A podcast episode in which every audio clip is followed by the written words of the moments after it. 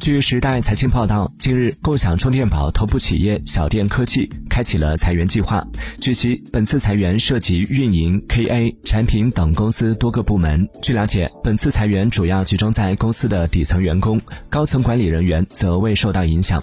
同时，本次裁员公司并未提供相应的补偿。截至二零二二年二月二十三号，在黑猫投诉平台，小电科技的投诉量达到了一万八千三百五十五条，怪兽充电的投诉量也达。到了一万零三百零三条，近期的绝大多数投诉都围绕好借难还、乱扣费等问题。